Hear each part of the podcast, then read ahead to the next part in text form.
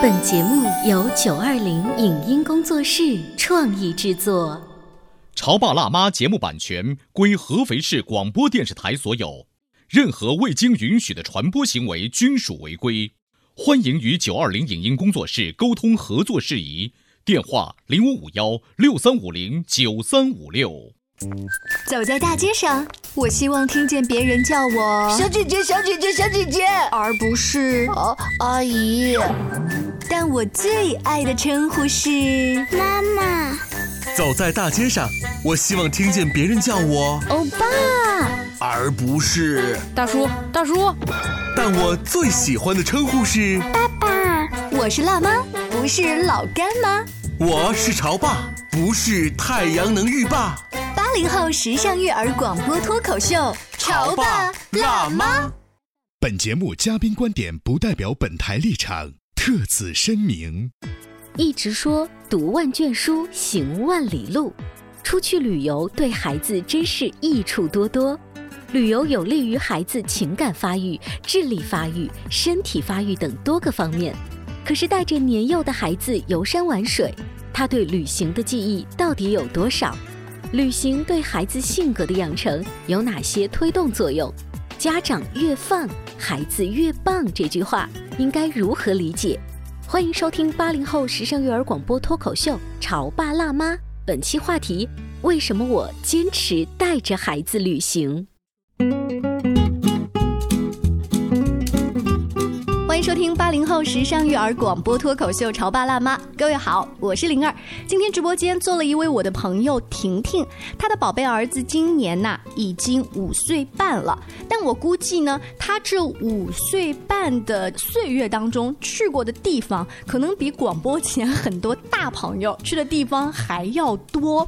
比如说，我手上就有一张妈妈做的类似像手抄报一样的这个记录，上面写着：二零一五年八月。两周岁，浙江舟山；二零一七年四月，三周，西安；二零一七六月，四周差一个月，北海；二零一七十二月。四周五个月，北京，哒哒哒哒，我这还没列到二零一八年哈，等等，这到底是一样怎么样神奇的妈妈，还有这个可爱的宝宝的故事呢？我们有请婷婷，欢迎你。大家好，我是安安的妈妈，我叫婷婷。刚才我说的那一张手抄报列的那么多的数字，现在再回忆起来，每一站的旅行故事，你都历历在目吗？太多了，可能不是每一站都记得，但是还是会有一些，呃，让你格外的印象深刻的事情。所以第一次来到直播间，我就要跟你来吐槽一件事情。你 刚刚也说了，不是每一站都记得，那干嘛还要出去旅行？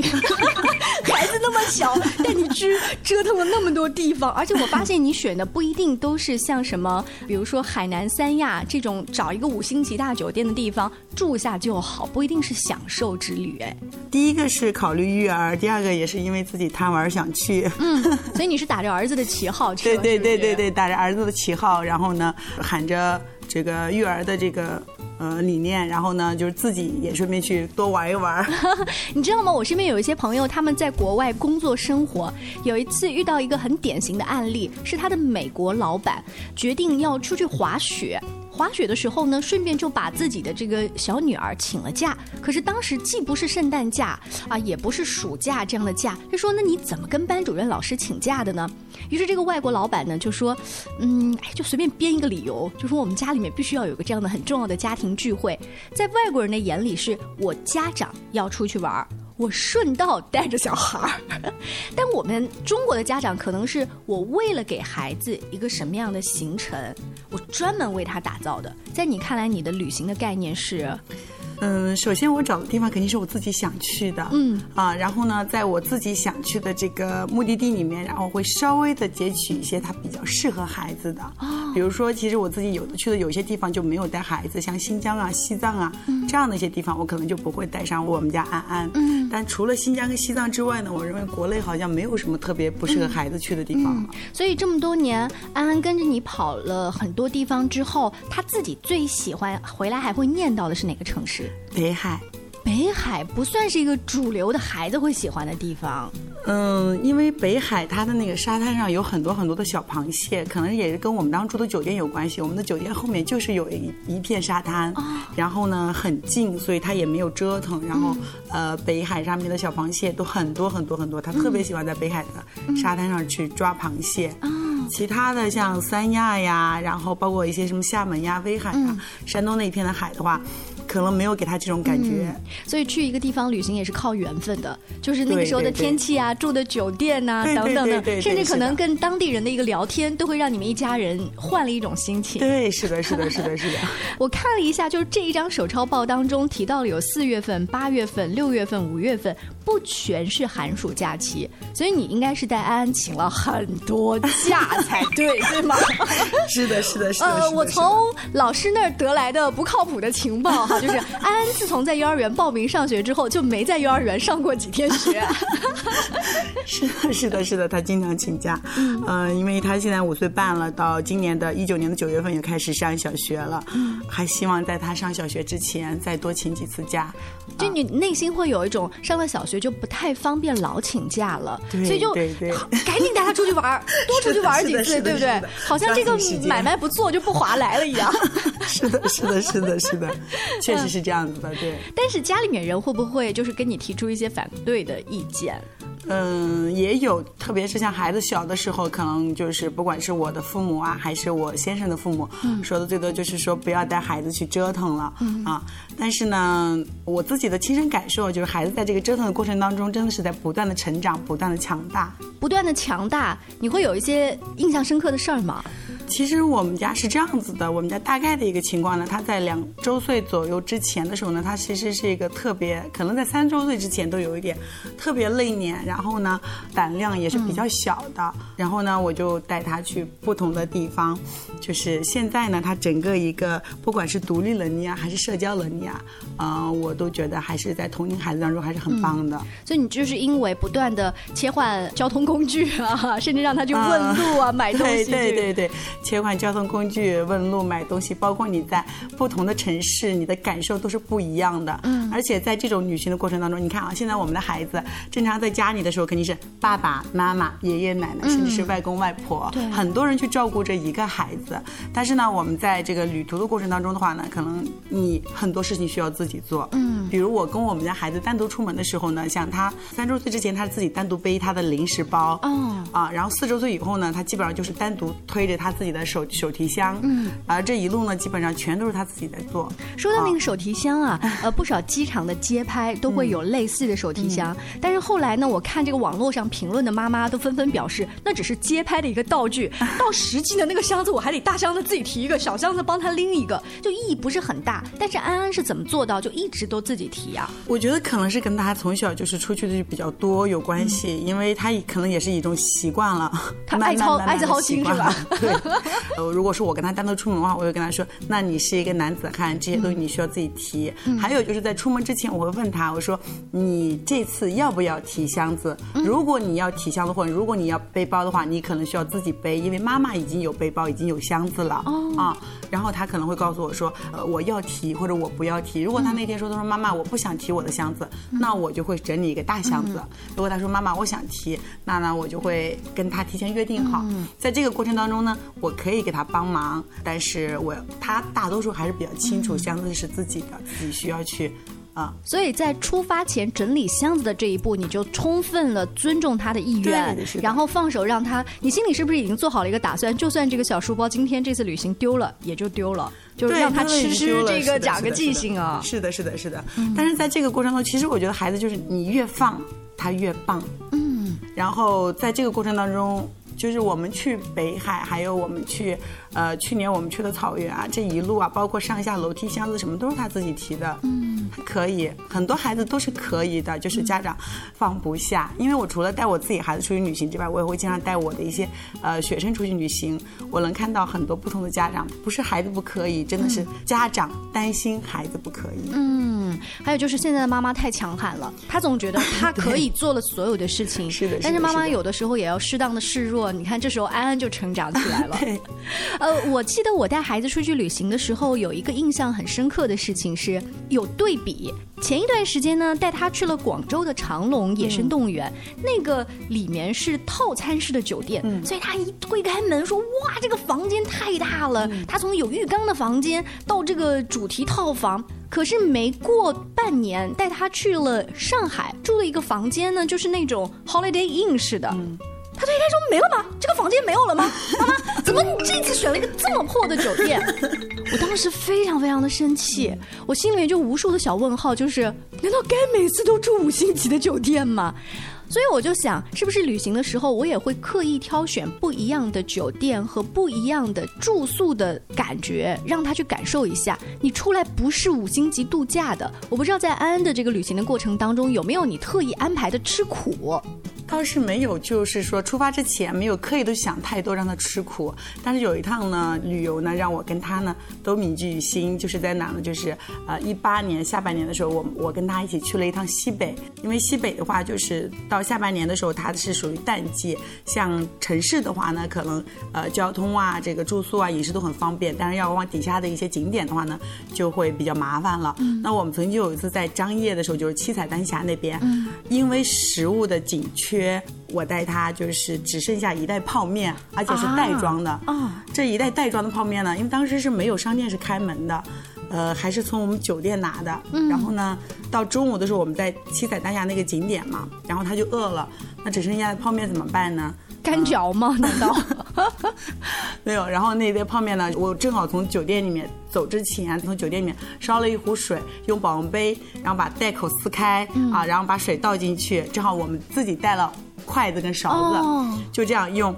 康师傅的那个那个袋装的泡面，给他泡了一袋，就等于兜着塑料袋。对对对对对。天哪！啊，然后那个时候我就跟他说：“我说，呃，你要记得，你是一个学画画的孩子，学画画的孩子在任何情况下都要有创造能力。”所以安安整个过程当中也没有什么埋怨，反而觉得很好玩嘛？嗯，是的，是的，是的，是的，啊，确实是这样的。但是也就只剩下一袋泡面，景区景点的。所有的这个小小卖部啊，都是关门的。嗯，那那一袋泡面，安安有主动说妈妈你也吃一点，然后两个人分享。他会说，就那一刻物资紧缺的情况下，才发现就是这种暖啊，在母子之间游荡，是不是？是的，是的，是的，是的，因为确实是那边。呃，如果大家有冬天再去这样的冷门一点的地方的话，一定要带好孩子的零食。你刚才讲的这一段故事有放在朋友圈里，呃，比如说其他的朋友，甚至是你家里面的几位老人、老公，他们看到吗？看到了，家里的老人很着急啊，不停的打电话。到后来，我基本上有朋友圈，我就屏蔽他们了。我在想，这是一个发朋友圈很好的素材啊，是的，但是不能够在当时及时发，因为你会被无敌连环 call，不停的问孙子的情况，真是胆子也够大的。就是是不是之前 就是带孙子独立出来的时候，也遭到家里面人的一些，比如说质疑啊、阻挠啊。还好这一个到西北的行程是已经你有经验了。带安安出去，对对对，是的。何况之前呢，我们进入广告时间，稍微休息一下。回来之后呢，请安安的妈妈跟我们继续来聊一聊她这几年带安走南闯北的故事。你在收听的是《潮爸辣妈》，小欧零二，叫你变成更好的爸爸妈妈。潮爸辣妈播出时间：FM 九八点八，合肥故事广播。周一至周五每天十四点首播，二十一点重播。网络收听，请下载荔枝 FM、蜻蜓 FM、阿基米德、喜马拉雅、中国广播以及苹果 Podcasts，搜索“潮爸辣妈”订阅收听。微信公众号请搜索“潮爸辣妈俱乐部”，参与节目互动哦。关于和孩子沟通呢，我是想先处理好彼此之间的情绪，然后再去搞定他具体的问题。我们家长经常在一起讨论，怎么样从小才能培养好他的学习习惯。我是后来通过学习才发现，孩子行为背后是有另外一种需求的。陪你一起吐槽养育熊孩子的苦，陪你一起追忆曾经自己的小世界。八零后时尚育儿广播脱口秀，潮爸辣妈。本节目嘉宾观点不代表本台立场，特此声明。一直说读万卷书，行万里路。出去旅游对孩子真是益处多多。旅游有利于孩子情感发育、智力发育、身体发育等多个方面。可是带着年幼的孩子游山玩水，他对旅行的记忆到底有多少？旅行对孩子性格的养成有哪些推动作用？家长越放，孩子越棒。这句话应该如何理解？欢迎收听八零后时尚育儿广播脱口秀《潮爸辣妈》。本期话题：为什么我坚持带着孩子旅行？告之后，欢迎您继续锁定《潮爸辣妈》。我们的节目呢，可以关注微信公众号“潮爸辣妈俱乐部”，也可以在荔枝 FM 当中搜索“潮爸辣妈”进行网络收听。今天为大家请到的嘉宾婷婷老师啊，她是一位美术老师，平时呢可能是因为自由职业的关系，对对，然后孩子呢就是还没有上小学，所以他真是卯足了劲儿啊，就跟老师请假带安安出去玩。五岁半的年纪，他差不多已经跑过了将近。我十个手指头能数过来吗？这个城市，可能大半个中国是有吧。大半个中国都有了，我太羡慕安安了你。而且妈妈在朋友圈里是这么写的：带你感受不同的文化，领略不同的风景，是我心底坚持的陪伴。是的，是的，是的。你的这种坚持，就是是一开始也得到老公的鼓励了。呃，一开始他是有反对的，但是后来看到孩子自己身上的一些变化呀。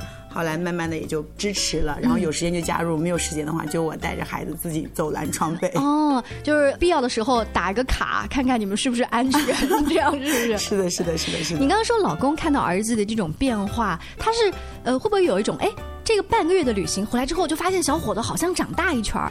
这种长大不一定是个子长高了，而是真的就是经历的多了之后啊，好像就成熟一些。就是我自己，包括我，我跟我先生最大的感受就是什么呢？就是孩子他的那个独立能力，还有他的社交能力，呃，有很大的提高。因为现在我们的孩子基本上除了在学校里面跟同学、老师的一个简单的交流之外，回家就是父母、爷爷奶奶，对吧？那很少去看外面的世界。孩子年龄比较小的时候，我们的观点就是什么呢？呃，也是自己的感受啊。他在看外面世界的时候，可能记住的景点不多，记住的城市也不多，但是呢，他在旅行的过程当中会与形形色色的人打交道，需要去沟通，需要自己去处理很多的事情，啊，这个对他的这个社交能力真的是有很大提高。我们家一开始是不爱说话的，现在就是一个话痨，是吗？真的啊。然后除了他的社交能力，还有就是他的这个独立能力，嗯，因为在旅行的过程当中有很多事情嘛，你需要做你的事情，我需要做我的事情，大家的事情。都是分配的很清楚的，呃，然后他也需要自己独立的去完成很多，比如刚才我们说的那个什么，他自己提自己的箱子呀，是不是？啊，包括呢，他需要一个什么东西，他可能自己需要去买呀，或者路啊，他需要自己去问呀。那在旅行的过程当中呢，可能也会有一些小插曲，这个时候他会，呃，因为他现在有五岁多了嘛，他会陪着你一起想办法呀，啊。这个就这种经历，然后以及带来内心的感受，或者去思考，说我解决这个问题的这个变化呀，对这个沉着冷静的过程啊，这都是对孩子的帮助。对对对，我认为他最大的帮助跟收获可能还是在这里。刚开始倒不是特别明显，但是慢慢的呢，就是家里人都看到了孩子的这种改变，然后呢，也就越来越支持。呃，我还发现，就是经常出去玩的小孩，因为他的这种长途旅行、短途旅行，他的这个旅行的交通工具切换的很自如，他在一个长途封闭的车厢或者是机箱当中啊，他没有那么的繁杂，他可以忍耐得住，他自己找事儿干。但是有一些孩子呢，就是特别容易哭闹，不知道该怎么办。如果老人这个时候就发现，咦，我们家孙子哎挺有模有样的，知道吗？因为我经常出去啊，他觉得坐长途飞机是很正常的一个事儿了，啊，就是。在这一种旅途的过程当中，你还没有发现那个新的景点、那个新的饭店，嗯，这个过程其实是孤独的。你要享受这个孤独，并且在当中找到乐趣。是的，是的，是的。在这个时间呢，一般情况下呢，我我会跟他每次出去，我们俩会一人带一个画本。哦，我们有的时候会玩一些绘画小游戏，比如说他在我的画本上画几笔，然后我在他的画本上画几笔，最后再交换过来，大家根据这几条不同的线条或者是不同的形状去改变啊。改变成了一个就是一幅完整的作品，或者是一个大家能够接受的一幅作品。嗯嗯这种情况经常在我们的这个旅途当中用来打发时间。哦，这个听上去很有创意，但又有点难度，因为我们不是美术老师，我是不是达不到你们俩的这种玩的效果？在旅途过程当中，你还会跟安安玩一些什么样子这种打发行程的小游戏？除了画画之外？嗯，有的时候也会跟他讲一些故事，比如说到一个城市，到西安，那我会提前做好很多的攻略，然后去跟他讲关于西安的故事，或者我们下一个景点在哪里，我会去跟他讲关于这个景点的故事。啊，安安爱听吗？他还挺喜欢听的，因为他即将要去的那个目的地嘛，嗯，跟他听的故事有关系，所以比较感兴趣。因为我曾经遇到过一个很尴尬的场景，就是我带儿子去爬北京的长城，呃，在那个上面，我想象了很多场景，就是我跟我的儿子要。讲这个长城当时是怎么回事，甚至是在长城上面有一些什么诗歌，对不对？可是他爬在上面以后就，妈妈累死了，我们快点下去吧。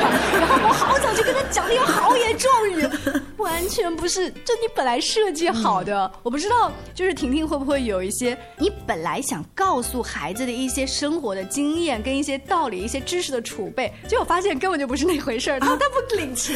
呃，是这样子的啊，就是如果当在景点的时候，孩子。已经撒开了，你再去跟他提这些的时候，他是没有办法听的。他可能看到的不是长城有多宏伟，他就是享受那个过程啊。但如果你们是在等火车，或者是等飞机，或者是在火车上，或者在飞机上，这个时候呢，呃，相对而言的话，你再去跟他。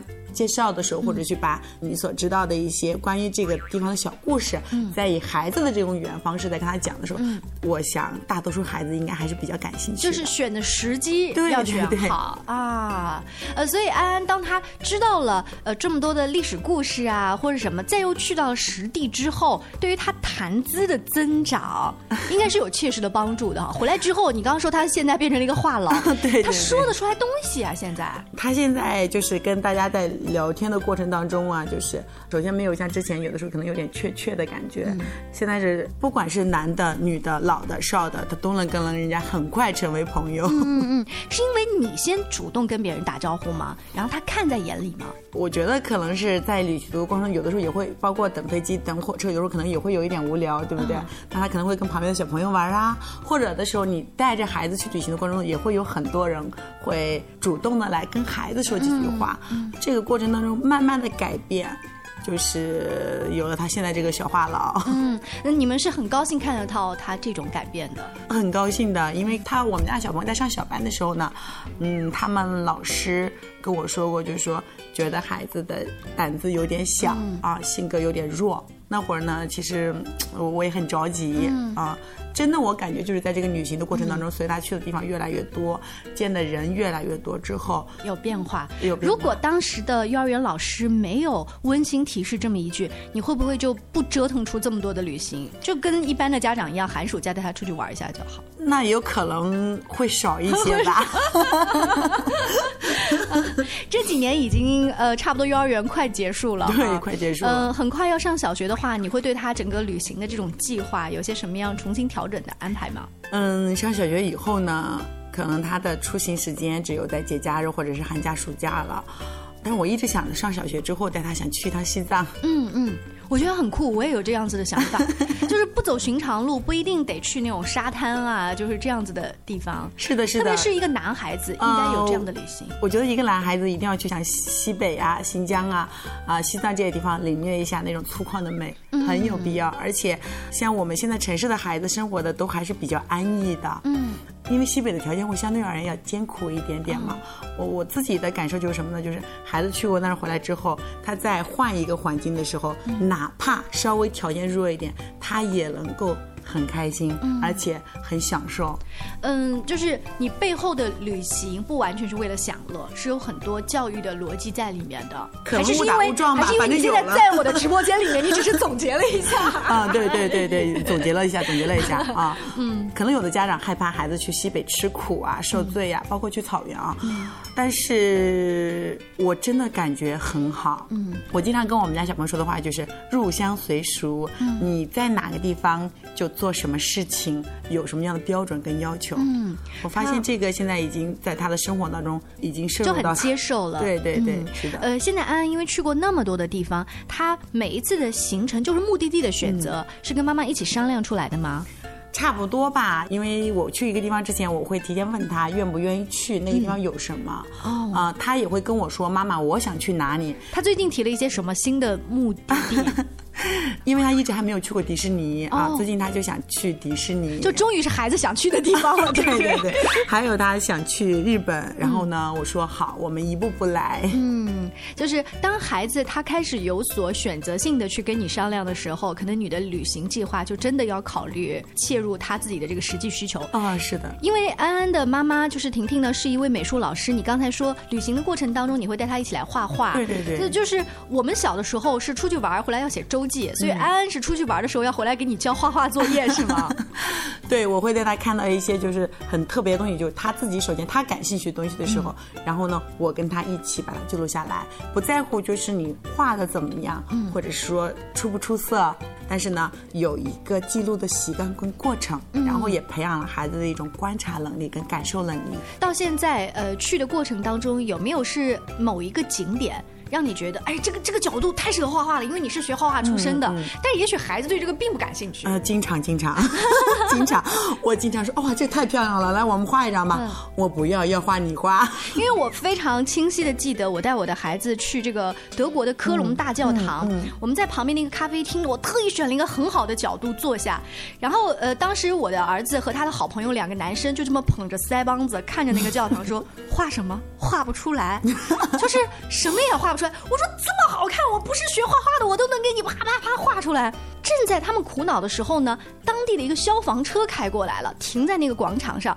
他们两个孩子眼前忽然一亮，就开始画那消防车。我当时那个气的呀，我说消防车哪儿不能画呀？我带你大老远到这儿来画消防车。是的，是的，是的，在这个过程当中呢，就是我一般做的就是还是尊重孩子。嗯，因为他想画的，他才会用心去表现嘛。嗯，那很多我看到的很多景点，我都觉得很漂亮啊。包括前段时间我们在哈尔滨，因为它会有一些那个俄式的建筑嘛，确实都很漂亮。不愿意画啊，他可能画的什么呢？我们去西北的时候画骆驼啊，动物之类的。对，就是他感兴趣的，然后他就去画。呃，今天整个跟安安的妈妈聊天下来，你就会发现呢，他从一开始。带孩子去某一个地方，选择这个行李箱的准备，到这个过程当中鼓励他去聊天，或者是回来之后是不是收他的画画作业，都是抱有一个你想怎样就怎样吧，我充分尊重你，对不对？就是没达到我们本来预期的九十分，你能有一个六十分的及格也不错。而且我并不会否认自己或者儿子，而决定说下一次我就不带你去了，因为你是一个小麻烦。我下一次还会坚持带你出去，就好像你在朋友圈里说的那一句话，带你感受。不同的文化，领略不同的风景，是我心底坚持的陪伴。今天很感谢啊，婷婷做客直播间，我对五岁半的安安越来越好奇，好想请他这个小话痨来直播间。